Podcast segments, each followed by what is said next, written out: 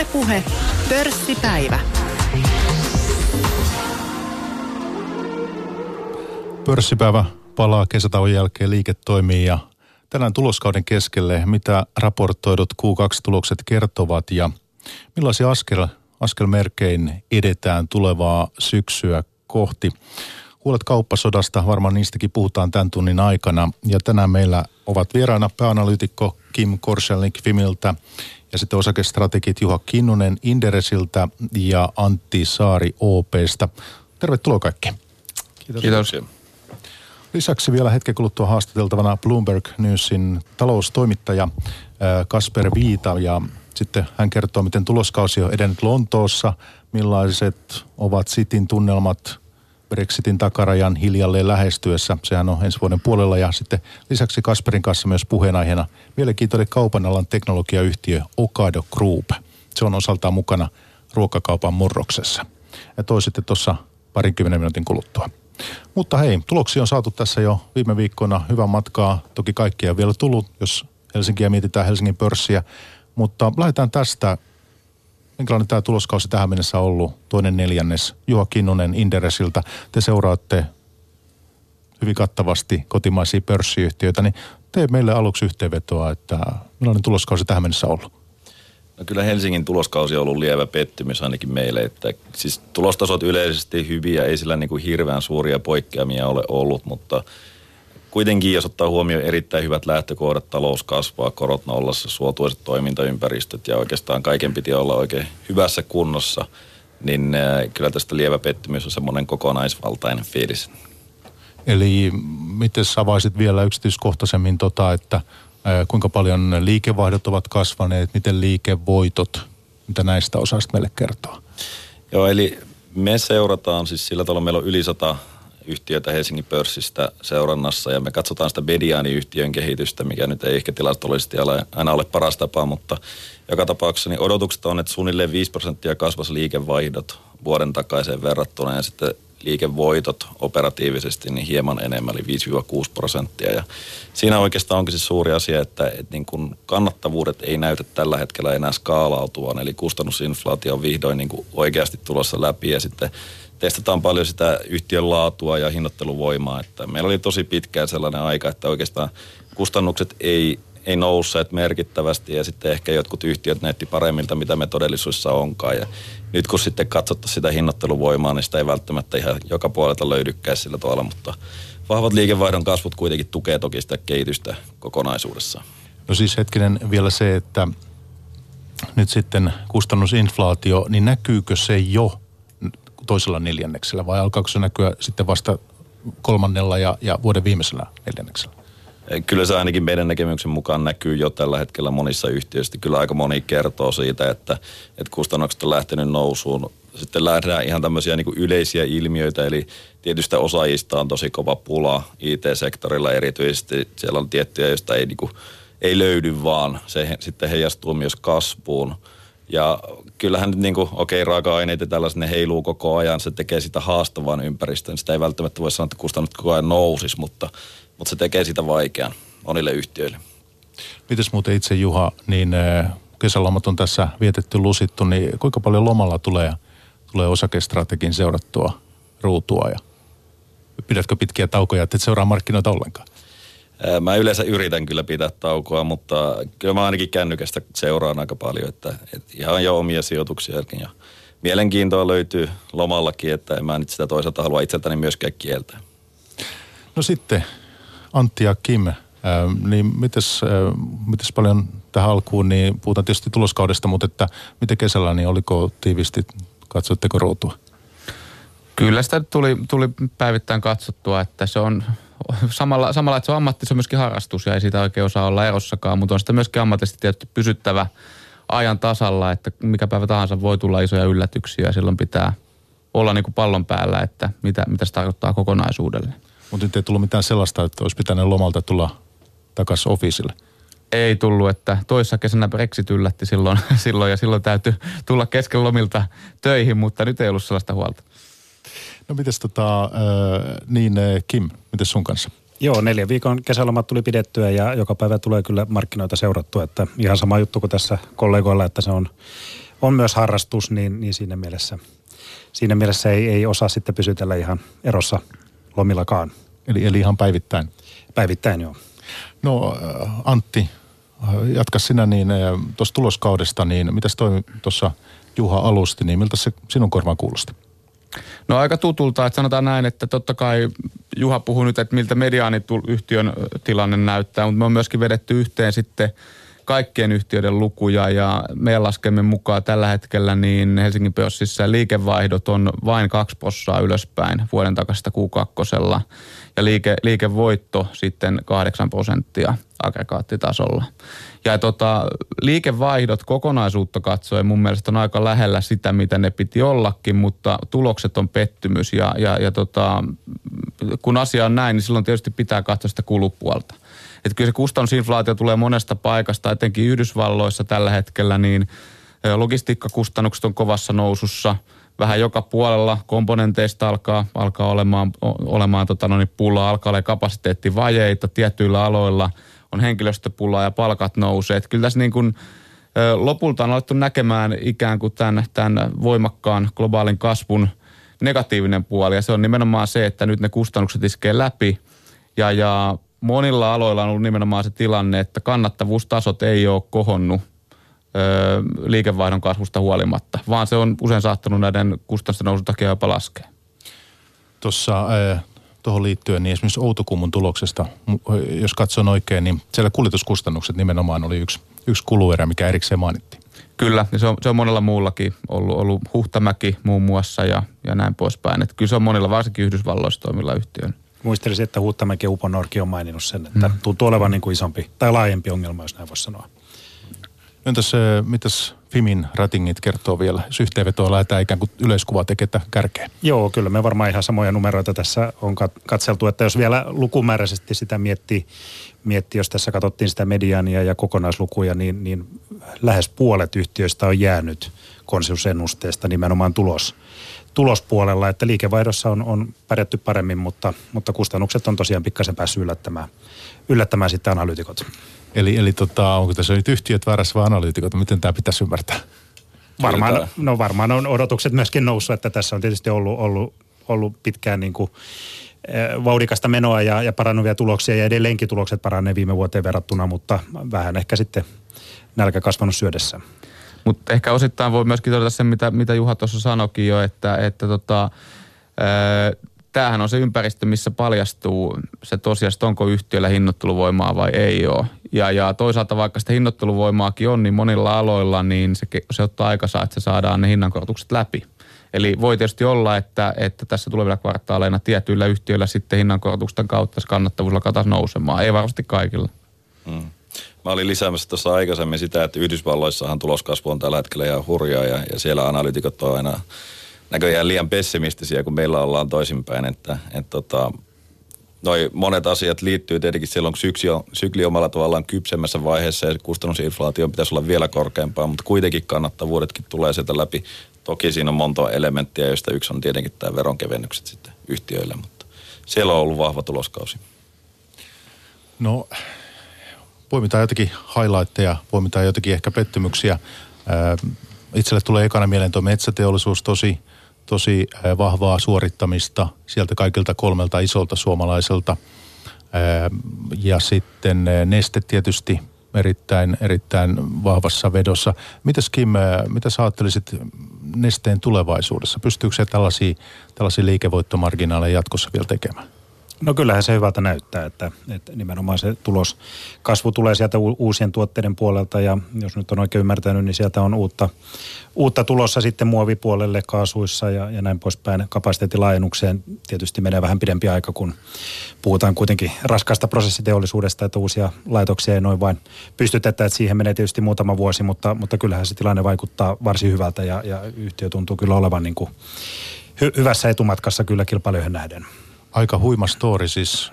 Eikö tämä aikoinaan sano Nesteen osaketta jollakin hetkinen kuudelle eurolta tai jotakin ja nyt se on 70, yli 70 euroa. Joo, tuossa taisi viikonloppuna olla, olla toimitusjohtajan haastattelu Helsingin Sanomissa, jossa, jossa kerrottiin, että kurssi oli noin 10 euroa silloin, kun hän aloitti ja nyt se on sitten päälle 70, että, että tuota aikamoista menoa, kun miettii vielä niin kuin toimialaa ja, ja sitä, että, että ei ole niin kuin ei, vaatii niin kuin isoja investointeja ja sitä myöden myöskin aikaa. Minkälainen tämä investointipipeline heillä nyt on? Mitäs kaikkea sieltä on tulossa? Sieltä on mun käsittääkseni tämän vuoden loppuun mennessä pitäisi tulla sitten päät- lopullinen päätös siitä, että sitä Singaporen laitoksesta, laitoksen kapasiteettia kasvatetaan ja onko se sitten 2022, kun, kun sitä lisäkapasiteettia tulee, mutta kyllä tässä varmaan välissäkin pystytään jotakin, jotakin pientä tekemään ja, ja, ja sitä kautta niin kuin saamaan liikevaihtoa tulosta ylös. No nyt sitten toimit pääanalyytikkona teillä Fimillä, niin – mikä sinun näkemyksesi on osakkeen hinnasta? Se on kuitenkin pitkälti yli 70 euroa, että joku, joka kuuntelija nyt miettii, että voisiko tämä olla mielenkiintoinen sijoituscase, niin mitä sä siitä ajattelet? No kyllä mä henkilökohtaisesti on, on sitä mieltä, että on, on mielenkiintoinen edelleen, näillä, näilläkin edelleen. hinnoilla, että, että tässä tosiaan varmaan ollaan rakentamassa semmoista uutta vähän Petrokemia 2.0 yhtiötä ja jos, jos kaikki menee osulankulleen niin kuin tähän mennessä on, niin, niin kyllä siinä varmaan sitten nousuvaraa on edelleenkin, mutta niin kuin sanoit, niin totta kai arvostustaso on niin kuin historiallisen nähden, nähden tietysti koholla, kun, kun yhtiöluonne on, on muuttunut. Pakko ehkä kommentoida tuohon nesteeseen sen verran, kun itsekin sitä seurasin siinä vaiheessa, kun tästä uusiutuvia ajettiin vasta ylös ja se näytti oikeasti siitä ei tule mitään. Niin kuin, se, syklit on pitkiä ja, ja siinä mentiin pitkään syvästi tappiolla ja itsellä oli vähän niin kuin mennyt jo usko siihen, mutta yhtiölle ei onneksi mennyt ja, ja nyt sitten lopputulokset on erittäin vakuuttavia, että väärässä olin siinäkin asiassa. No, äh, miten haluat Antti tuohon, tuohon nesteen kohdalle jotain lisätä tai ehkä metsäteollisuuteen vielä tai poimien ehkä näiden lisäksi kuin muun onnistujan? No kyllä niin kuin onnistujien puolelle mun mielestä niin pitää ilman muuta nostaa, nostaa Metso varsinkin, että, että konepääpuolella muuten oli pikkusen nihkeen tuntunen, mutta Metson osalta tuntuu ainakin, että se laitemyynti alkaa siellä vähitellen vetämään. Ja, ja kyllä mä myöskin onnistuin nostaisin esiin tuon Nordean, että siellä oli alla viisi tulospettymystä ja, ja kurssi kävi jo todella pohjatasoissa, kun sijoittajausko oli menetetty, mutta nyt pystyttiin, pystyttiin lopulta näyttämään se, mistä puhuttu, eli kustannukset laskee ja nyt se tuottojen lasku on saatu pysähtymään. Eli, eli tota noin, niin näyttää vahvasti siltä, että tuloskasvua tullaan loppuvuonna tekemään ja, ja näkymään siinä mielessä aika lailla, niin kuin, tai näkyvyys on kohtuullisen hyvä, sanotaanko näin. Arvostustaso on yhtiössä hyvin alhainen. Niin, sitähän sinä tuossa kesällä kommentoitkin kauppalehdessä ja näit, tuota, tuon osarin perusteella niin, niin aiheuttaa suurempaakin korjausliikkeeseen, vai miten se meni? No kyllä se näin on, että tosiaan ongelmat on saatu pikkuhiljaa ratkaistua ja, ja osake voisi nousta niin kuin erilaisiin arvostuskertoimiin kuin millä, millä se vielä tuossa kesällä treidasi. Sehän on tullut sen 10 prosenttia pohjilta ylöspäin, mutta varmasti toisen samanlaisen voi vielä ottaa hyvinkin lyhyessä ajassa. Tiedän, kun verkossa erilaisia sijoituskeskusteluja seuraa, niin siellä siellä tietysti Nordeastakin paljon juttua on. Ja vähän hämmästellään muun muassa sitä, että miten tuo hinta, että miten se on suhteessa pohjoismaisiin verokkeihin. Kysyn tätä sinulta, kun tiedän, että tämä pohjoismaiset pankit ovat niin kuin, ja finanssisektori on sinun leipälajisi. No tosiaan se on ollut selvällä alihinnottelulla suhteessa vertailuryhmään. Nythän se alihinnottelu on selvästi supistunut, mutta kyllä sitä vielä on. Että se taitaa olla tällä hetkellä muistaakseni 5 prosenttia edullisemmin hinnoiteltu P-luvulla katsottuna kuin, kuin nämä pohjoismaiset pankit keskimäärin. Mutta sehän tietysti Nordealle on ominaista tällä hetkellä, tosinko tuotto on täysin vailla vertaa, että sehän tulee lähivuosina todennäköisesti olemaan 8-9 prosentin tuntumassa.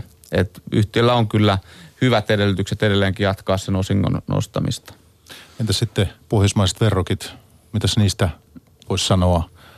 SEB, Handelsbanken, tämmöisiä, Swedbanken?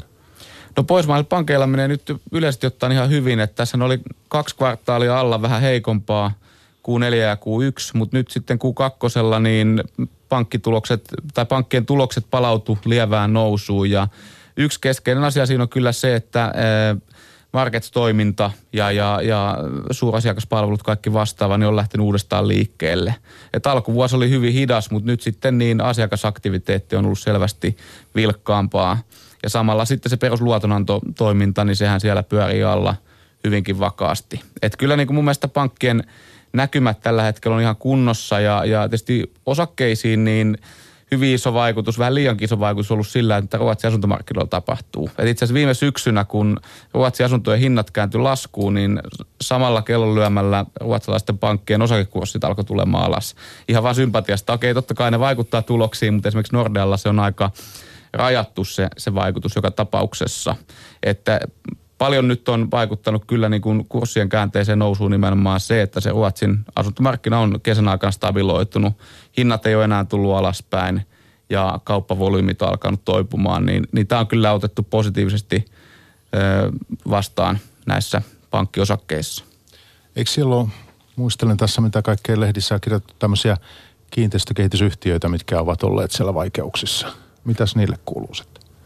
Kyllä siellä on, on edelleen kiinteistökehittäjiä, joilla on vaikeuksia, mutta mun mielestä huomioarvosta on se, että tämä on, nämä vaikeudet on rajoittunut kiinteistökehittäjiin, että nimenomaan niin, niin kotitalouksilta edelleenkaan ole tullut millään tavalla mainittavissa määrin ongelmia maksaa luottoja takaisin. Että kyllä, kyllä se on auttanut paljon se, että se Ruotsin talouden yleinen vire on niin älyttömän vahvassa iskussa.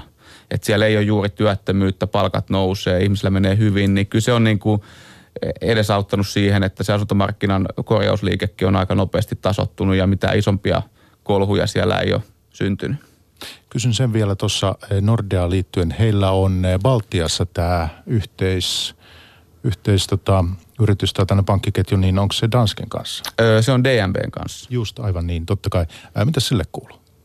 No siitä on aika vähän tihkunut tietoa, mutta äh, kyllähän se selkeä lähtökohta silloin oli, että kun, kun Baltian toiminnot yhdistettiin DNBllä ja Nordealla, niin lähdettiin rakentamaan ihan uudenlaista pankkia, eli siellä investoidaan tällä hetkellä hyvin rankasti, halutaan järjestelmät laittaa kuntoon, toimintamalli kuntoon ja, ja näin ollen niin äh, tulos sillä yksiköllä ei, ei ole lähivuodet kovin kaksinen, että siihen suhtaudutaan ikään kuin tämmöiseen – private equity caseen mun mielestä, että nyt pari vuotta sitä yksikköä laitetaan kuntoon ja uskoisin sitten, että sen jälkeen kun se tekee kunnon tulosta, niin, niin saattaa olla, että se myydään tai, tai sitten esimerkiksi listataan Tallinnan pörssiin tai, tai jotain vastaavaa. Mutta mun mielestä se vaikuttaa vähän niin kuin projektiluontoiselta hommalta näille molemmille pankeille, jotka siinä on mukana.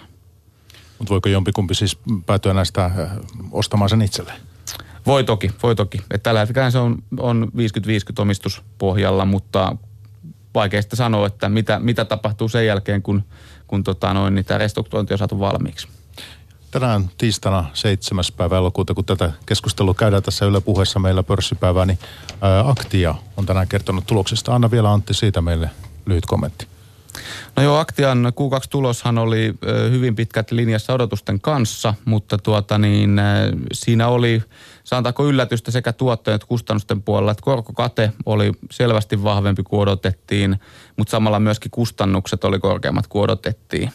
Et, et tuota noin, niin sekä positiivista että negatiivista osake reagoi hieman positiivisesti tähän tulosjulkistukseen. Mun mielestä se on perusteltua, koska Aktiahan on, on pankki, joka aikanaan – onnistuneesti kyllä, niin suojasi aika paljon ö, luottokantaansa. Ja nyt kun nämä korkosuojaukset on erääntynyt, niin korkokatehan on vuosia ollut laskutrendillä. Niin nyt näyttää lopulta siltä, että se korkokate alkaa, alkaa nousemaan ylöspäin ja, ja se on totta kai erittäin iso positiivinen asia. Mutta toisaalta myöskin vaikuttaa sitten siltä, että, että tota, kustannukset nyt tulee olemaan vähän korkeammalla jatkossa kuin mitä, mitä vielä ehkä alkuvuonna ajateltiin, että siellä vaikka säästöä on tehty, niin sama aikaa pitää panostaa – koko ajan sitten digitalisaatioon ja, ja, ja muihin vastaaviin asioihin. Mutta kokonaisuudessa mun mielestä ihan kelpo tulos ja, ja lähellä sitä, mitä odotettiinkin. No itse olet OPsta, sitten Nordea, isoja toimijoita ja kilpailu kovaa ja on uusia haastajia, fintechia ja kaikkea. Miten tämmöisellä vähän pienemmällä toimijalla, niin minkälainen se tulevaisuus voi olla? Tämä on tietysti nyt sitten kilpailija teille ja näin, mutta että miten tässä kilpailija kommentoi. Mutta että. Äh, niin, no miten, niin, miten, miten riippumaton minä kommentoimaan, mutta sanotaan ei. näin, että kyllähän jos me katsotaan yleisesti Euroopassa esimerkiksi, niin, niin kyllähän isoilla pankeilla on niin kuin tietynlainen etu mun mielestä tässä digitaalisessa toimintamallissa, että, että asiat skaalautuu enemmän kuin aikaisemmin. Mutta totta kai niin hyvin asiakkaansa huomioiville pienille toimijoillekin on aina tilaa. Et niillä on usein sitten joku erilainen tulokulma ja oma, oma niis, missä ne toimii ja minkä ne hoitaa hyvin. Että et tota, varmasti jatkossakin on hyvin menestyviä pieniä pankkeja sekä hyvin menestyviä isoja pankkeja ja samaan aikaan myöskin huonosti menestyviä pieniä ja isoja pankkeja. Et tota, molemmilla strategioilla tai, tai koko luokalla niin voi pärjätä. Ja tietysti verkossa paljon uutta kilpailua. Siellä on Nordnettiä ja siellä on Degiroa ja monenlaista välittäjää ja, ja tämmöistä tietysti piensijoittajille tuttuja nimiä. Nyt sitten otetaan pian tuo puhelu tuonne Lontooseen, mutta sitä ennen niin voitaisiin vähän puhua siitä, mitä tälle kauppasodan uhalle ja kaikille sille Yhdysvaltain kauppapolitiikalle kuuluu. Niin mites pääanalyytikkona Kim, kun teillä Fimillä toimit, niin mitäs kesän aikana on tapahtunut? No jos markkinaliikkeestä lähtee, lähtee liikkeelle, niin, niin Kiinan juon heikentynyt. Kiinan pörssi tulee aika reippaasti alas, olisiko jotain parikymmentä prosenttia ja, ja valuutta heikentynyt melkein 10 prosenttia. Samaan dollari vahvistunut. Nämä on ehkä ne, ne miten se nyt on niin kuin toistaiseksi näkynyt näkynyt niin kuin markkinoilla. Et sen sijaan osakepuolella heinäkuuhan oli vahva, globaalistikin osa, osakkeet nousi, Eurooppa, USA. Et sillä puolella nyt on oltu, oltu ehkä yllättävänkin rauhallisena, vaikka toi, toi niin kuin nokittelu USA ja Kiinan välillä tuntuu vaan niin kuin pahenevan. Et ne on ehkä ne päällimmäiset niin kuin mietteet, mitä tässä nyt kesän aikana kesän aikana on tullut. Tietysti sitten se, se Trumpin ja Junckerin tapaaminen, joka, joka nyt sitten ainakin mm, jonkunnäköisen aselepoon lepoon sitten niin kuin päätyi EUn ja, ja, ja USAn välillä, niin, niin se ehkä sitten on myöskin tukenut yhdessä tuon dollarin, dollarin vahvistumisen kanssa sitten, sitten niin kuin Euroopan osakemarkkinaa. Mutta yöunia ei ole tässä nyt sitten menetetty. No ei yöunia, mutta, mutta toki toi asiana on, on, on niin kuin merkittävä ja, ja niin kuin, niin kuin noista Kiinan, Kiinan markkinaliikkeistä jo näke, näkee, niin, niin kyllä niillä, niillä sitten vaikutus on. Ja, ja täytyy kuitenkin huomioida, että ne, ne tariffit tai tullit, niin nehän on tullut, tulleet vasta osittain voimaan ja, ja eihän sitä koko voimaa ole vielä, vielä nähty, jos, jos ne kaikki uhkaukset ja muut, mitä tässä ilmaan on heitelty, niin jos ne toteutuu. Entäs Juha Kinnunen Inderesiltä, osakestrategi, täällä meillä mukana pörssipäivässä, niin äh, minkälaisia, miten sinä tilannetta katselet, kun kauppasodan uhasta puhutaan ja kauppasodasta? Huolestuneena mä oon sitä seurannut ja ehkä vähän huvittuneena välillä. On se nimittäin Trumpin hommat välillä, välillä aika hauskoja, vaikkei siinä mitään nauramisaiheista sinänsä ole. Tota, mutta ei tosiaan vielä niin kuin mitä suuria liikkeitä osakemarkkinoilla, jos ajatellaan, niin aika rauhallisissa tunnelmissa. Ja, ja aina heiluntaa on ja tuntuu, että niistä tehdään suurempia otsikoita, mitä ne niin kuin todellisuudessa on sitten ne jokapäiväiset tapahtumat. Mutta ää, sinänsä trendi edelleen huono niin kuin varsinkin tuossa Yhdysvalta ja Kiinan välillä. Että siinähän niin kuin sopua ei ole saatu aikaa ja saa nähdä, että miten se sitten mahdollisesti leviää. Mutta tämä on ehkä siinä mielessä niin kuin Trumpille erävoitto jälleen, että, että jos puhuttiin, tai Kim puhui tuossa juuri, että Kiinan osakemarkkinat ovat laskeneet ja siellä valuutta heikentynyt, niin, niin tota, omalla tavallaan nyt America First ja, ja siellä menee paremmin, että se nyt tietenkin oli omalla tavallaan tietonakin, että näin siinä voisi käydä, jos tähän mennään suuremmalla, mutta loppujen lopuksi veikkaan, että kuka ei kuitenkaan voita, jos sitten kauppasotaan mennään. Ja sinähän itse asiassa piipahdit tuossa kesällä Yhdysvalloissa, niin silloin on ikään kuin ensikäden tietoa ja tunnelmaa sieltä. Niin miten? Keskityin kyllä vähän muihin asioihin siihen, mutta, mutta tota, mukavaa oli, hienomaa. Niin, niin, joo. Mutta näytti niinku, ikään kuin talouden vire myönteiseltä myös katukuvassa, sitä ajan takaa. Ää, no tuohon on hirveän vaikea sanoa, kun sitä vertailukohtaa ei sillä tavalla ole, mutta kyllä siellä sattuu ja tapahtuu ja aktiviteetti on korkea, että sen näkee kaikesta, että, että tota, ää, kyllä se talous hyvässä vireessä varmasti on, mutta sitten kyllä siinä niin kuin jos ajattelee Trumpia, niin näkyy se kahtia jakoisuus myös kansassa, että en, en mä tota, sitä ihan pysty kokonaan pois sulkemaan, vaikka talouslukuja toki itse seuraankin. No tapasitko siellä paikallisia ihmisiä, joiden kanssa keskustelit tästä heidän kauppapolitiikastaan tai Trumpista tai muusta? No Trumpista kyllä, mutta minusta tuntuu, että ne, jotka minun kanssa juttelin, niin ne oli sitten samaa mieltä ja ne, jotka ei ollut, niin kuin riitoihin ei kannata yleensä lähteä, että sitten kannattaa mieluummin kääntyä pois. Että yksipuolisia keskusteluja sinänsä. Antti, kun olet finanssisektorin seuraajia, niin mitäs nyt sitten tämä kauppasodan uhka tai kauppasodan tämä kaikki vaikuttaa tuonne bondimarkkinoille? Eli Kiinahan on kuitenkin merkittävä niin kuin ulkomainen sijoittaja Yhdysvaltain velkakirjoihin. No se pitää paikkansa, mutta ei se, ei se ainakaan mun mielestä tuonne USAan bondimarkkinaan on, on niin kuin näkyvästi vaikuttanut. Et kyllähän kyllähän niin kuin markkinahan on suhtautunut aika rauhallisesti tähän asiaan koko ajan ja se on varmaan syynä, syynä oikeastaan se, että on kauhean vaikea tarttua mitenkään niin kuin johdonmukaisesti, koska, koska tota, uusia uhkauksia heitetään jatkuvasti, välillä niitä vedetään takaisin ja sitten tota noin, niin ne on usein hyvin, hyvin tota kevyellä pohjalla ja, ja sitten välillä tulee näitä käänteitä, niin kuin esimerkiksi Trump ja Juncker sitten kättelee ja todetaan, että nyt me ollaankin kavereita – Näinhän kävi itse asiassa Kiinan kanssakin jo kerran ja sitten viikon päästä tilanne taas muuttu. Että tota, tähän on vaikea niin kuin tarttua millään tavalla äh, tavalla niin kuin johdonmukaisesti ja, ja toisaalta sitten kaikki tietää, että jos homma menee oikein rumaksi, se on, se on, se on kaikille hyvin huono juttu, että kukaan ei oikeastaan siihen vaihtoehtoon halua uskoa.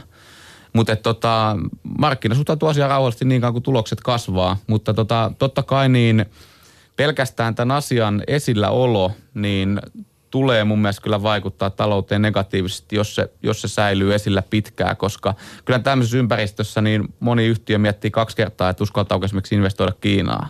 Ja silloin tämmöiset päätökset voi olla jatkuvasti niin kuin pöydällä, mutta niitä ei uskalta viedä maaliin. Ja, ja kyllä mun mielestä niin tällä hetkellä näkyy jo selvästi, että Saksa varsinkin – on, on tota noin, niin jo kärsinyt tästä, tästä asian esillä olosta, koska, koska Saksassahan ensimmäistä kertaa kahteen vuoteen teollisuuden tilaukset on laskussa. Ja ne on hyvin näkyvässä laskussa nimenomaan euroalueen ulkopuolisiin maihin. Ja, ja Saksalla tietysti nämä tulee sen takia läpi, koska he tuottaa paljon investointitavaroita. Et kyllä ne vaikutukset sieltä pikkuhiljaa hiipii sisään ja ei ole mitään syytä epäillä, etteikö se alkaisi näkymään hiljalleen Kiinassa ja USAssakin, jos tämä asia säilyy, säilyy pitkään pöydällä. Mutta toistaiseksi niin tuloskasvu on ollut, ollut USAssa hyvää ja, ja tota noin, niin sen ulkopuolella hyvää, niin, niin markkina on vielä enemmän keskittynyt siihen ihan perustellusti. Sanoi osakestrategi Antti Saari OPsta. Otetaan nyt puhelimen päähän Kasper Viita.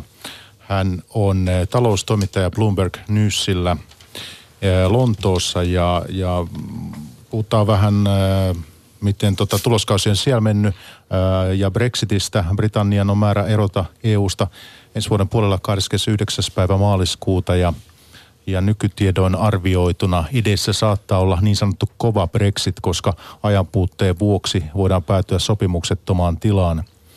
Viita kertoo, että toistaiseksi Brexit ei ole aiheuttanut merkittäviä liikkeitä Lontoon finanssisektorilla, mutta retoriikka on koventunut.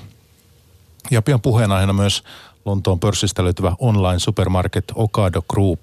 Se on osaltaan mullistamassa ruokakauppaa, mutta kuten sanottu, aloitetaan Kasper Viidan kanssa niin äh, tuloskaudesta. No yleisesti tässä on ollut äh, ehkä brittituloskausi on mennyt samaan suuntaan kuin eurooppalainen tuloskausi, eli hieman parempi kuin edelliskvartaali. Ähm, myynti on kasvanut vahvasti firmoissa, on 20-25 prosenttia keskimäärin kovempi, äh, mutta tämä ei kuitenkaan yhtä selvästi näkynyt liikevoitossa tai osakekohtaisissa tuloksissa. Ja samaten analyytikot on pysynyt varovaisempina, että ei, ei ole nostanut estimaatteja juurinkaan ja ehkä yleisesti tämmöiset niin defensiivisemmät sektorit, niin kuin kulutustavarat, terveydenhuolto, lääkeidefirmat, ne on selvinnyt tuloskaudesta paremmin kuin sitten syklisemmät osakkeet, kuten vaikka raaka-ainetuottajat ja mitä nyt tuli, huomasin tuossa noin Su- Suomessa myös, että Orion nyt esimerkiksi sopii kuvioon, heillä oli aika hyvä tulos tuossa noin, niin vähän, vähän siihen suuntaan on yleisesti mennyt. Entä sitten finanssisektori? No finanssisektorilla äh, on, ehkä lukeutuu niin kuin, on, on selkeästi onnistunut menemään sinne defensiivisemmälle puolelle. Äh, eli aika, aika, hyvin on mennyt niin kuin yleisesti nämä HSBC ja Barclays ja muiden tulokset. Lähinnä pa- pankeista, niin Italiassa on tietysti niin kuin oma lukunsa ja siellä, siellä on näkynyt vähän, vähän eri, erityyppisiä vaikutteita, jotka tietysti syvälti politiikkaan kytköksissä. Mutta yleisesti nyt on niin kuin tämmöinen globaalin kauppasodan liittyvät pelot, että mitä ää, USA ja Kiina, ää, Brexit tietysti pienemmällä mittakaavalla, mutta ehkä, ehkä semmoinen yle, yleisleima, joka on niin kuin tasa, tasapuolisesti aina heijastunut myös tänne brittimarkkinaan ja Eurooppaan, on tämä amerikkalaisten teknologiaosakkeiden, näiden isojen nimenomaan siis Apple, Amazon, Facebook, Google, eli Alphabet ja Netflix. Ja neiden ympärillä käytävä keskustelu on selkeästi muuttunut vähän negatiivisemmaksi. Ja Facebookissa ja Netflixissä näkyy aika selkeästi isot pudotukset sieltä, kun tuli vähän heikompia numeroita. Mutta nyt, nyt, nyt käydään tämmöistä keskustelua, että kun Apple saavutti sen yhden biljoonan dollarin arvon, niin ollaanko tässä päästy niin tämän teknologiasuhdanteen ää, huippuun ja mitä sitten. Ja kuitenkin teknologiaosakkeet Jenkeissä nyt on liikkunut, korrelaatio on ollut aika lähellä yhtä sen niin kuin kokonaismarkkinan kanssa, eli sinne menee teknologiaosakkeet menee, niin sinne USA-pörssi menee ja se taas sitten heijastuu ympäri maailmaa. Puhutaan teknologiasta vielä lisääkin, mutta jos tarkastellaan nyt sitten indeksitasolla, että miten, miten äh, tässä on vuosi mennyt ja viimeinen vuosi Lontoossa, niin teillä on tämä FTSE 100, tämä sadan, sadan tota, yhtiön indeksi, niin se ei kuitenkaan ole kovin paljon noussut pari-kolme prosenttia tässä vuodessa. No se pitää paikkansa kyllä juu. Mutta toisaalta nyt esimerkiksi katsoo tämän, tämän vuoden kehitystä, niin se on mennyt aika, aika pitkälti linjassa sitten tämän uh, Stock 600, joka on vastaavan tyyppinen eurooppalainen uh, benchmarkki näille. Eli tuota, uh, ja, ja hieman itse asiassa paremmin pärjännyt kuin Saksan Frankfurtin DAX-indeksi, jossa on sitten paljon autovalmistajia, on ollut, jotka on kärsinyt näistä kauppasotaan liittyvistä peloista. Eli sanotaan, että, että ei nyt ainakaan niin osake, osakemarkkinoilla varsinaisesti vielä näy mitään Brexit-pelkoja, jos si, siihen oli ajatus kytkeytyä. Puhutaan sitäkin vielä, mutta sen kysyisin, että miten tämä listautumiset, niitä on ollut Helsingissä aika tavalla. Kuinka paljon Lontoossa pörssi on saanut uusia yhtiöitä? Niitä esimerkiksi nyt tämän, tämän vuoden äh, verrattuna viime, viime vuoteen samalta jaksolta, niin on hieman vilkkaampaa. Ähm, yleisesti nyt on kuitenkin kesä, eli nyt ihan tässä viimeisen parin kuukauden aikana, niin on ollut vähän, vähän hiljaisempaa. Se on, se on aika ta- tavallista. Mutta esimerkiksi tämmöisiä kyberturvallisuusfirma Avast listautui, ähm, sitten pelikehittäjä Codemasters kuuluu näihin isompiin. Ja on ollut vähän puhetta myös, ehkä nyt yksi, yksi mielenkiintoisimmista on, että tämä James Bondin luottoauton valmistaja Aston Martin harkitsee listautumista ja joko Lontoa tai New York on nyt pää vaihtoehdot tässä näin. Ja tietysti tähän tämä firman toimitusjohtaja Andy Palmer totesi tuossa aiemmin että kesällä, että Brexit ei sinänsä huoleta firmaa, mutta tuotantoketjun häiriöt ja tällaiset on päämurhe. Eli siinä, siinä, siinä niin kuin, on se tietysti monen johtoportaan ää, henkilön mielessä kuitenkin, vaikka ko- kovasti vaikuttaisi, että tässä nyt ihan hommat saattaa mennä ihan hyvinkin. Ja tämmöinen niin perus keep calm and carry on, niin kuin tämä toisen maailmansodan aikainen slogan kuuluu, niin se, se tuntuu vähän leimaavan kuitenkin, että toistaiseksi hommat menee vielä ihan omalla painollaan, ei mitään isoja shokkeja tai muuten, että en, enemmän listautumisia kuin aiemmin ja muutama mielenkiintoinen nimi. Tähän sitten vielä on tämä Um, tämä Sitin FCA eli finanssivalvontaa hieman vastaava elin, ne toi just tuossa heinäkuun alusta tämmöisiä tiettyjä säännöksiä, jotka muun muassa helpottaa valtioomistajien firmojen listautumista. Ja tämä selkeästi näyttäisi olevan kytköksissä tähän Saudi-Arabian äh, öljyyhtiö Saudi Aramcoon saamiseen Lontooseen äh, mahdollisesti ensi vuonna. Tämä on on pitkät soidinmenot ää, eri, pörssit ympäri maailmaa koittaa houkutella heitä, koska tässä puhutaan tietysti no, käytännössä suurimmasta pörssilistautumisesta ikinä, eli arvo asettuna jonnekin yhden tai kahden miljoonan dollarin välille, eli Applen on joka tapauksessa. Mutta mahdollisesti tässä nyt on semmoinen, jota, jos tämä tapahtuu ensi vuonna, niin siinä, siinä, on, siinä, on, siinä on aika paljon aineksia No mitäs nyt sitten tämän Brexitin suhteen? Britannian on äh, tarkoitus, tarkoitus jättää unioni niin ensi vuonna 29. päivä maaliskuuta. Äh, onks, äh, jos puhutaan Citystä ja, ja tämän alan toimijoista siellä, niin onko jotkut jo lähtenyt Brexitin, Brexitin takia pois sieltä? No aika pienimuotoiselta vaikuttaa. Totta kai ka- kaikilla on selkeästi suunnitelmia ää, tämän varalta, että mitä tapahtuu, jos esimerkiksi tämmöinen niin kovem, kovem hard Brexit niin sanottu tapahtuu, eli ää, Britannia eroisi EU-sta ilman mitään varsinaista sopimusta, vaan pelkästään puretaan vanhat ja sitten katsotaan, mitä tapahtuu, niin Tota, täytyy sanoa, että tämän suhteen kuitenkin ehkä se retoriikka on koventunut. Tässä just viime, viime viikonloppuna niin Britannian kansainvälisestä kaupasta vastaava ministeri Liam Fox mainitsi, että on todennäköisempää, että Britannian ero tapahtuu ilman sopimusta kuin sopimuksen kanssa. Ja samantyyppistä Englannin keskuspankin johtaja äh, tuossa äh, perjantaina totesi, että todennäköisyys on tukalan korkea tälle, että näin juuri käy. Ja samalla tavalla sitten kuitenkin tämä Englannin keskuspankki nosti ohjauskorkoa viime viikolla. Ja se, että se päätös oli yksimielinen, niin sitten tuli ehkä vähän rohkeampi kuin mitä etukäteen uskottiin. Ja tämä Mark Carney, keskuspankin johtaja, sai sitten vastailla kysymyksiä, että onko rahapolitiikan kiristäminen virhe ennen tämmöisiä hataria Brexit-neuvotteluita ja pelkoa kauppasodasta. Että käytännössä joko se oli kaukaa viisas, jos Brexitistä päästään jotenkin jokseenkin harmoniseen sopuun tai kenties ennen aikana, jos ei päästä.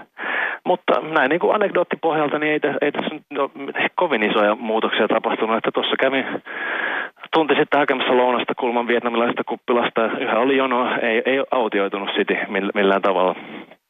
Seuraa teknologiaosakkeita, niin otetaan sieltä tämmöinen mielenkiintoinen mielenkiintoinen tuota, kaupan alan toimija Okado ää, tuota, tekee tällaista nettialusta, tilaustenhallintaa ja kuljetusta niin ruokakauppaketjujen kanssa.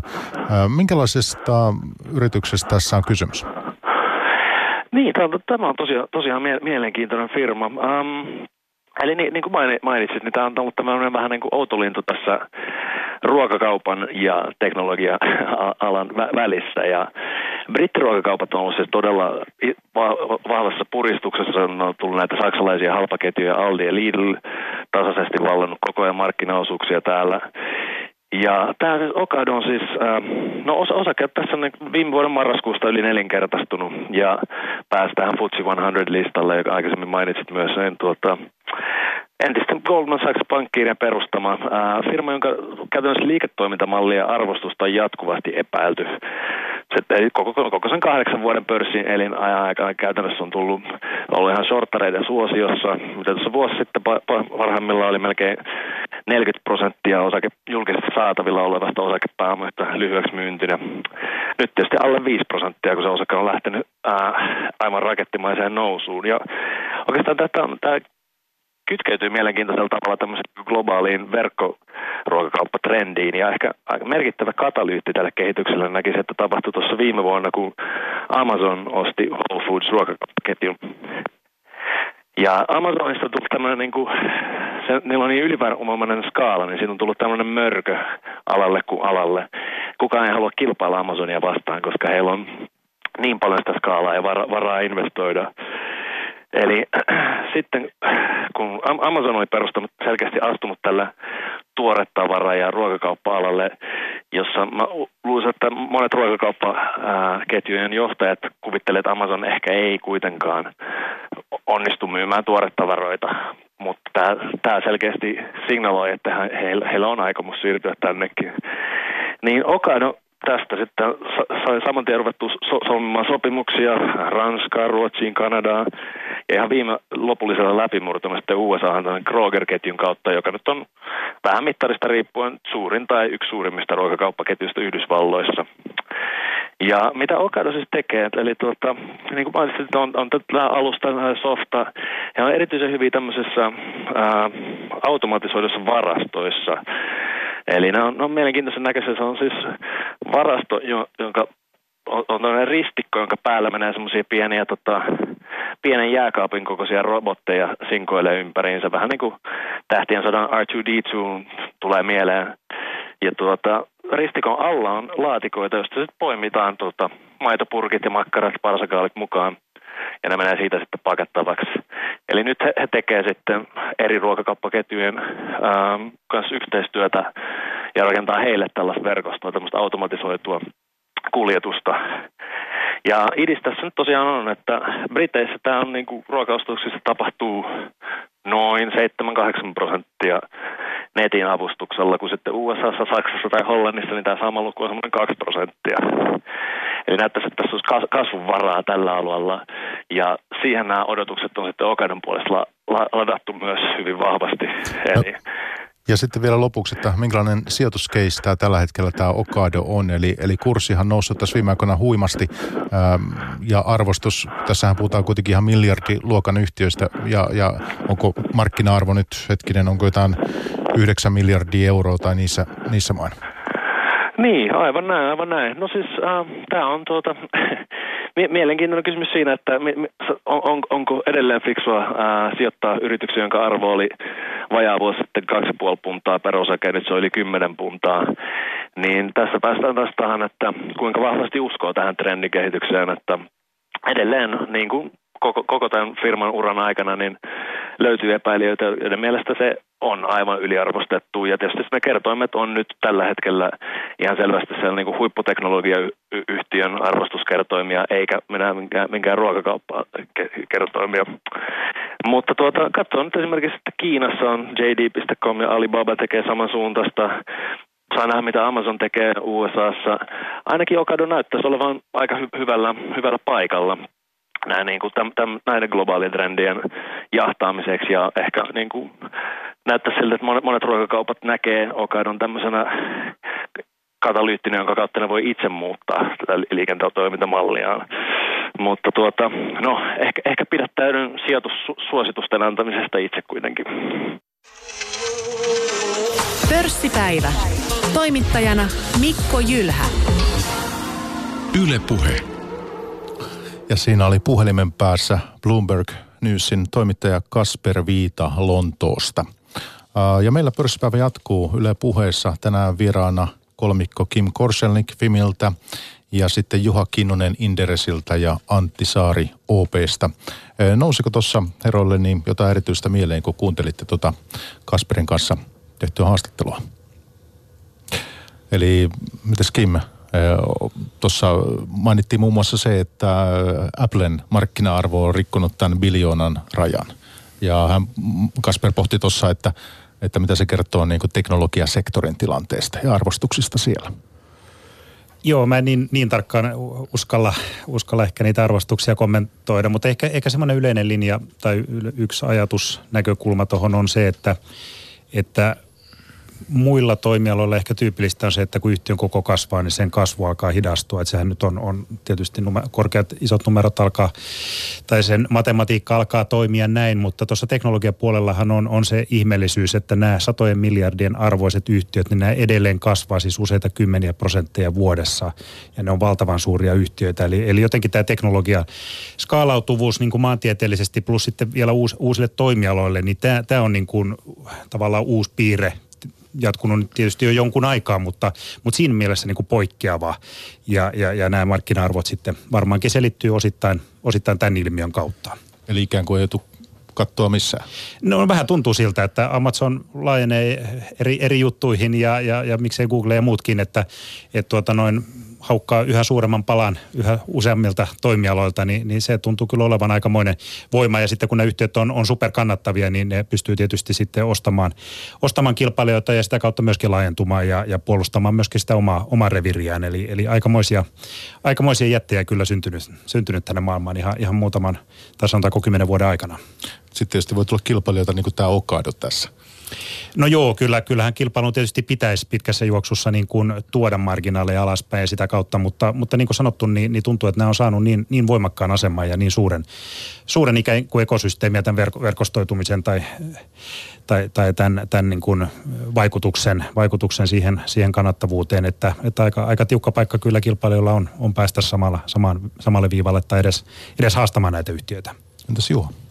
Niin tuli vaan tuossa mieleen, että ehkä just Amazon on siinä niin kuin se mielenkiintoisin ja pahin kilpailija ja pelottavin mörkö, niin kuin taisi Kasperkin siinä viidata, että kun se ei edes tee korkeita katteita, vaan se vaan runnoo niin kuin käytännössä miettii, että raha sille on ilmasta ja, ja tota, se pystyy odottamaan arvostuskertoimet, antaa sille myöten ja markkina-arvo kun kasvaa ja ne kasvuprosentit on niin kuin ihan hurjaa ajatellen se mittakaava, että en valitettavasti niitä muista, mutta siinä niin kuin menee käytännössä sellaisia niin kuin keskikokoisia valtioita kohta vuosikasvua, kun ajattelee, että, että tota, kyllä se Amazon, omalla tavallaan saatiin sitä myös semmoinen perkokerroin tuossa myös, mitä tapahtui verkkokaupalle. Tultiin 50 pinnaa alas huipuista, kun ruvettiin huhu, huhuilemaan siitä, että, että Amazon tulee, tulee tota Pohjoismaiden markkinoille ja, ja mitään ei oikeastaan vieläkään tapahtunut käsittääkseni ainakaan, mutta, mutta näin sinne kuitenkin mentiin. Ja siinä täytyy sanoa, että Amazon ei, ei ole myöskään Briteissä tai muualla, niin sehän ei ole jyrännyt kaikkia muita markkinoilta. Se olisi ehkä epätervettä ja ei sen ehkä kannattaisikaan tehdä sitä, koska muuten siihen varmaan puututtaisiin väkisinkin.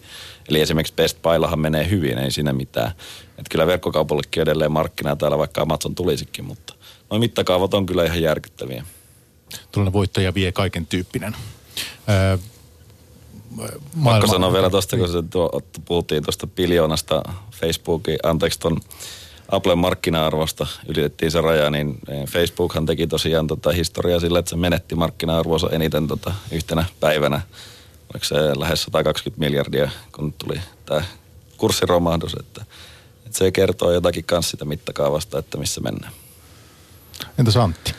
No kyllä, itse asiassa voisi jatkaa, että, että tavallaan täytyy yhtyä että kyllä nehän on yhtiöitä, jotka on pystynyt käsittämättömän hienosti kasvamaan ja todennäköisesti kasvaa jatkossakin, mutta noista tulee just aina vastaan se arvostusongelma, että miten isoja kertoimia niistä kannattaa maksaa. Että pitääkö P-luku olla 50, pitääkö olla 100, pitääkö olla 200, minkä tahansa näistä voisi perustella hyvin helposti.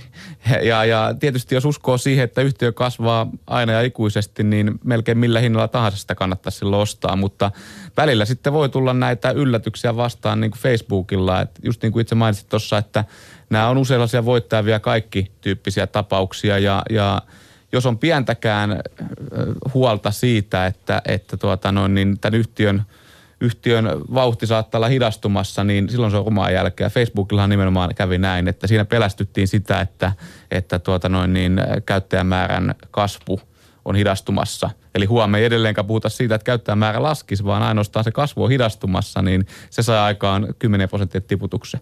Tämä kertoo siitä, että panokset on kyllä aika kovat, kun näihin, näihin yhtiöihin sijoittaa kun kuuntelin Kasperia tuossa, niin mulle jäi se vaikutelma, että ei Sitissä mitenkään erityisen nyt, ainakaan missään paniikkitunnelmissa olla Brexitin takia. Miten tämä vastaa sinun käsitystä, Antti?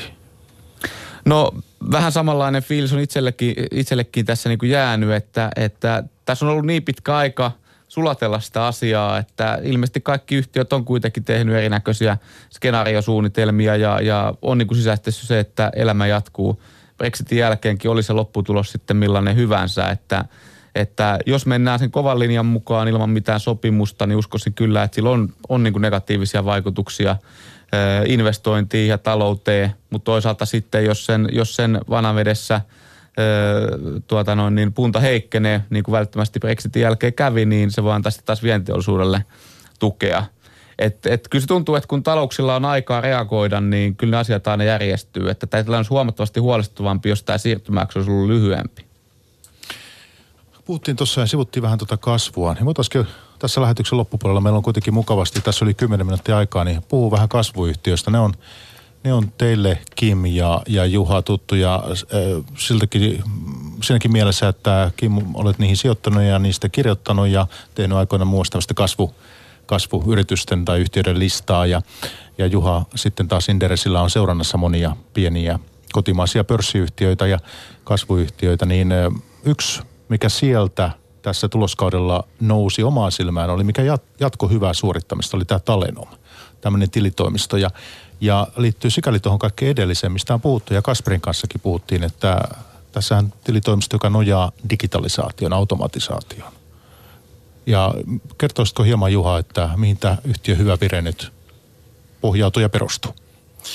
No mä voisin aloittaa vähän laajemmin, eli kyllä yhtiöllä Hyvä Vire ollut jo pitkään sinänsä, mutta nyt Q2 tosiaan nähtiin se kannattavuuden skaalautuminen, missä tämä niin kuin omalla tavallaan digitalisaatio parhaassa tapauksessa tietenkin näkyy selvästi, eli kannattavuus nousi sel- voimakkaasti ja tota, tulosta tuli paljon enemmän, mitä odotettiin.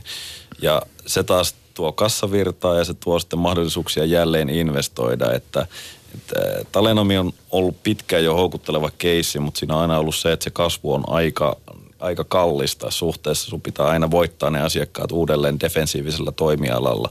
Nyt kun se koneisto koko ajan tehostuu ja sä pystyt yhä enemmän skaalaamaan sitä tuottavuutta sieltä irti, se tilanne paranee ja sun kilpailuetu samalla vahvistuu koko ajan. Eli sä pystyt investoimaan myös uudelleen. Ja nyt siellä on aika selkeä teknologinen kilpailuetu ja, ja tota, Talena ei toki ole mikään FANG-osake, mutta siis sama logiikka siellä taustalla pyörii kuitenkin. Eli jos sä pystyt tekemään parhaan ratkaisun ja digitalisoimaan sen ja skaalaamaan sen, oli se sitten automatisoitua tai mitä tahansa, niin sä pystyt olemaan omassa mittakaavassasi paras ja jälleen voittamaan niitä markkinaosuuksia sillä kilpailuedulla. Mutta miksi kilpailijat eivät ole sitten olleet hereillä samalla tavalla? No se kilpailukenttä on sillä tavalla erilainen, eli siellä on käytännössä puhtaita softatoimittajia, jotka toimittaa sen niille tilitoimistoille, jotka taas käyttää niitä, kun ne tekee sitä kirjanpitoa. Ja sitten on niin kuin tilitoimistoja, jotka ostaa sen softan, jolla ei ole oikeastaan ollut omaa kehitystä. Eli Talenom on kehittänyt oman softan siihen tilitoimistoon, mitä se itse käyttää, ja sitten sillä tavalla pystynyt tehostamaan sitä. Ja yksin siellä murroksessa nimenomaan se, että nämä softatoimittajat on niin kuin tosi voimakkaasti pystyneet, tai tällä hetkellä eivät kovin voimakkaasti pysty nostamaan hintoja, mutta koko ajan tekevät sitä kuitenkin. Tilitoimistot, siis se, joka palvelee sellaista asiakasta, niin ei oikein pysty nostamaan hintoja tällä hetkellä. Niin ne pistää koko ajan hankalampaan väliin sen tilitoimiston ja sen taas kannattaa sitten siirtyä Talenomille tai se asiakas voi siirtyä Talenomille. Niin kuin. Eli se dynamiikka on ehkä vähän hankala tässä avata, mutta, mutta periaatteessa kilpailijat on ollut hereillä, mutta ne on eri toimintamallilla liikenteessä. Ja sitten ne pienet tilitoimistot, Suomessakin on yli 4000 tilitoimistoa, niin niillä ei ole tietenkään mitään mahdollisuutta kehittää omaa softaa. Se on kymmenien miljoonien investointi sitten. Olen ymmärtänyt, että yhtiö tähyää tässä ulkomaillekin. Minkälaisia mahdollisuuksia heillä on lähteä sitten Suomesta maailmalle?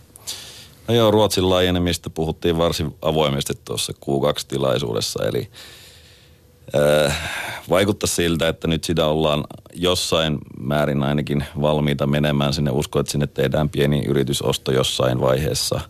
Ää, nyt kun sitä puhuttiin noin suoraan, niin se todennäköisesti aika lähelläkin, mutta kyllä se on niin todella pitkä tie se Ruotsi sitten niin sanotusti vallottaa. Mutta siellä on periaatteessa ihan sama, samanlainen markkina, suurempi vaan todella sirpaloitunut ja, ja niin kuin samoja kilpailuetuja siellä voi hyödyntää, mutta ne pitää modata siihen, siis siihen Ruotsin markkinaan ja pystyä kannattavasti sitä skaalaa tuomaan sieltä. Et se on todella pitkä tie, sinänsä mielenkiintoinen mahdollisuus ja lyhyellä tähtäimellä mä en odota sieltä muuta kuin kuluja. Että.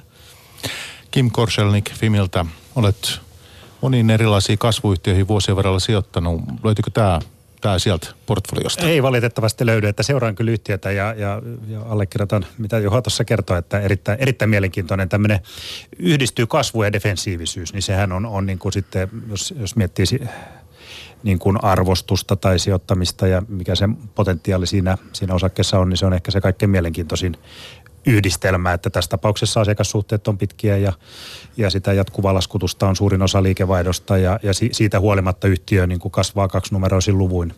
Ja, ja sitten niin kuin tuossa kerrottiin, niin, niin liiketoiminta vahvasti skaalautuvaa, niin mikä sen parempi tilanne. Ja sitten vielä kun, kun kilpailijat on, on, on, on, on niin kuin heikkoja tai se on pirstaloitunut markkinayhtiö, markkinaosuus on jotain 4 prosentin luokkaa, niin siinä on kasvun, kasvun varaa. Mutta nyt sitten tässä vaiheessa enää niin, että haluat hypätä, hypätä ikään kuin kyytiä kelkkaan. No kyllä, kyllä varmaan voisi, voisi hypätä, mutta tällä kertaa nyt jäänyt, jäänyt, jäänyt, jäänyt tämä, tämä, tämä juna on, on vähän sitten lähtenyt, lähtenyt tuota noin asemalta. Joka junaan ei ehdi. Äh, mites äh, kun aikoinaan sitten todella olette tällaista listaakin mielenkiintoisista kasvuyhtiöistä, niin äh, mitäs minkälaisia mielenkiintoisia kasvutarinoita sinulla tulee nyt mieleen, joko Suomesta tai ulkomailta? Onko jotakin, jotakin erityisen mielenkiintoista? Tämän lisäksi tietysti Talenomin lisäksi. No Talenomin lisäksi, jos miettii vielä vähän yhdistää tähän kaksi kuu tuloskauteen, niin, niin, niin toi Detection Technology tai DT, jolla nimellä se myöskin tunnetaan, niin, niin tuota, tuli, tuli vahvalla raportilla tuossa muutama viikko sitten. Mun mielestä täyttää kyllä semmoisen mielenkiintoisen kasvuyhtiön eh, kriteerit ja, ja, ja sen, sen ainakin voisi vois nostaa esiin. No Revenio, Revenio on tietysti ollut jo pidemmän aikaa tämä silmänpainemittareita valmistava yhtiö, jolla on muutama muukin uusi tuoteaihio, niin on ollut, ollut varmaan näistä, kun puhuttiin näistä defensiivisistä kasvuyhtiöistä, niin varmaan aika, aika niin kuin tyypillinen esimerkki sen tyyppisestä yhtiöstä. Toki, toki siinä, siinä kurssi, kurssi on, on, on mennyt vauhdilla, vauhdilla tota eteenpäin. Sitten tietysti palvelupuolella myöskin, että jos nämä oli, no Talenom on tietysti palveluyhtiö, mutta, mutta vähän samantyyppinen mun mielestä Fondia, joka listautui tuossa hetki sitten, ihan mielenkiintoinen lakipalveluita tarjoava yhtiö. Sitten on tietysti nämä IT, IT-palveluyhtiöt, Kofore, Siili, Vinsit, siinä on ihan mielenkiintoinen kolmikko. Entäs? Ja ehkä Niksu sitten vielä kyberturvapuolelta, jos siihen liittää, niin, niin silloin alkaa olla niin kuin palvelupuolelta aika, aika mielenkiintoinen nippu, nippu pienempiä yhtiöitä. Tiedän, että monet piensijoittajat tuolla verkossa odottaa tätä äh, Inderesin tekemää raporttia Loudspringista, joka on kanssa pieni, pieni tota, kasvuyhtiöihin sijoittanut, sijoittava äh, suomalaisyhtiö. Niin äh, koska se raportti saadaan, Juha? Se on hyvä kysymys. tota, ää, todellisuudessa se raportti olisi tietenkin pitänyt olla jo valmis, mutta siinä on semmoinen haaste, että, että me kun tehdään jokaisesta niistä kohdeyhtiöistä arvonmääritys, niin yksityisien yhtiöiden, joilla ei ole sellaista pörssin tiedonantovelvoitetta, niin niitä on sitten vähän hankalampi saada, saada tietoa. Ja me ollaan odotettu joitakin tietoja ja tilinpäätöksiä pidemmän aikaa. Ja, ja tota, kyllä se sieltä tulee varmasti lähiaikoina, mutta se ei ole omalla tavallaan minun käsissä, niin mä en uskalla luvata mitään. Sinähän olet, eh, Kim, sijoittanut myös Springiin. Joo, me oltiin silloin aikanaan Ipossa mukana neljä vuotta sitten. Silloin, silloin toki säännötesti silloin, silloin siihen sijoittamista, että on, on sitten myöhemmin siihen, siihen sijoittanut. Ja, ja tota, se on, on, on niin kuin tietysti aikamoisen vuoristoradan tehnyt se osake tässä, että listautumishinta oli, oli muistaakseni 65 senttiä, nyt se on about tupla, mutta se kävi, kävi kuitenkin reilusti yli kolmenkin, että, että siinä ehkä, ehkä niin kuin on, on yksi puoli, mikä on hyvä ottaa huomioon siinä yhtiössä, että silloin kun tämmöisiä varhaisen vaiheen yhtiöihin sijoitetaan, niin niissä käänteet voi olla aika, aika nopeita. Välillä mennään ylöspäin ja, ja välillä näyttää, että joku yhtiö tekee niin sanotun läpimurro ja, ja sitten tulee takapakkia. Tässä tapauksessa sitten Okart oli se yhtiö, joka, joka, joka sai aikaan sen voimakkaan kurssinousun silloin, silloin viime vuonna, mutta, mutta tota, ihan mielenkiintoisia yhtiöitä siellä portfoliosta löytyy. Et ole myynyt vielä? En ole myynyt. No nyt sitten Antti Saari, teessä meille tähän loppuun. Aloitetaan, tehdään pieni kierros tässä Outlook Q3, eli odotatko tulosvaroituksia, millaiset näkymät nyt on, kun ollaan hyvä matka kolmatta neljännestä tässä edetty? No kyllä Q3 yleensä on sellainen, kun, kun tulosvaroituksia tulee kohtuullisen paljon, koska varsinkin Suomessa on ollut tapana yhtiöllä, että annetaan ohjeistus koko vuodelle.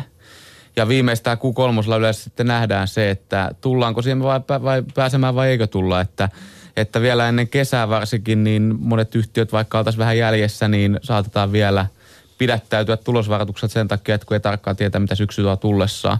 Mutta niin kuin alussa puhuttiin, se tulee hyvin mielenkiintoinen myös siltä osin, että nyt kun kustannuspaineet on nousussa, niin me aletaan vähitellen sitten näkemään, että mitkä yhtiöt ja alat pystyy viemään ne kustannuspaineet hintoihin. Eli millä yhtiöillä tosiasiassa on sitä hinnoitteluvoimaa.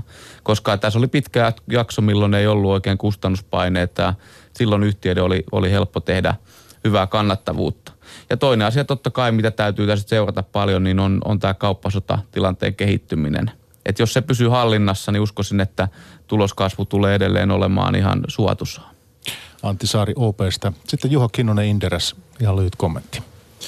Ää, erittäin hyvä pointti Antilta tuossa. Siis tosiaan kun oli vaisu tuloskausi, alkuvuosikaan ei ollut mikään hirveän hyvä. Siellä on aika paljon kirittävä, joillakin yhtiöillä todella paljon kirittävä. Itse asiassa Nokia, suomalaisten suosikki, on niin yksi tämmöinen klassinen esimerkki. Todella vahva loppuvuosi täytyy olla, että päästään ohjeistukseen. Ja, ja se tarkoittaa kyllä, siis ei nyt Nokian tapauksessa välttämättä, mutta se tarkoittaa, että syksyllä nähdään todennäköisesti tulosvaroituksia ja, ja saa nähdä, että pystytäänkö loppuvuonna parantamaan monessa yhtiössä. Juha Kinnunen Inderes ja sitten Kim Korchelnik äh, Fimiltä. Tuleeko Nokialta tulosvaroitus? Ja en, en, en tota, tunne niin hyvin yhtiötä, mutta, mutta kurssista päätellen kyllä. Että jos osakehinta tulee, tulee 10 prosenttia alas, vaikka koko vuoden ohjeistus pidetään ennallaan, niin, niin kyllä ainakin sitä riskiä on, on hinnoiteltu osakkeeseen ainakin jossakin määrin.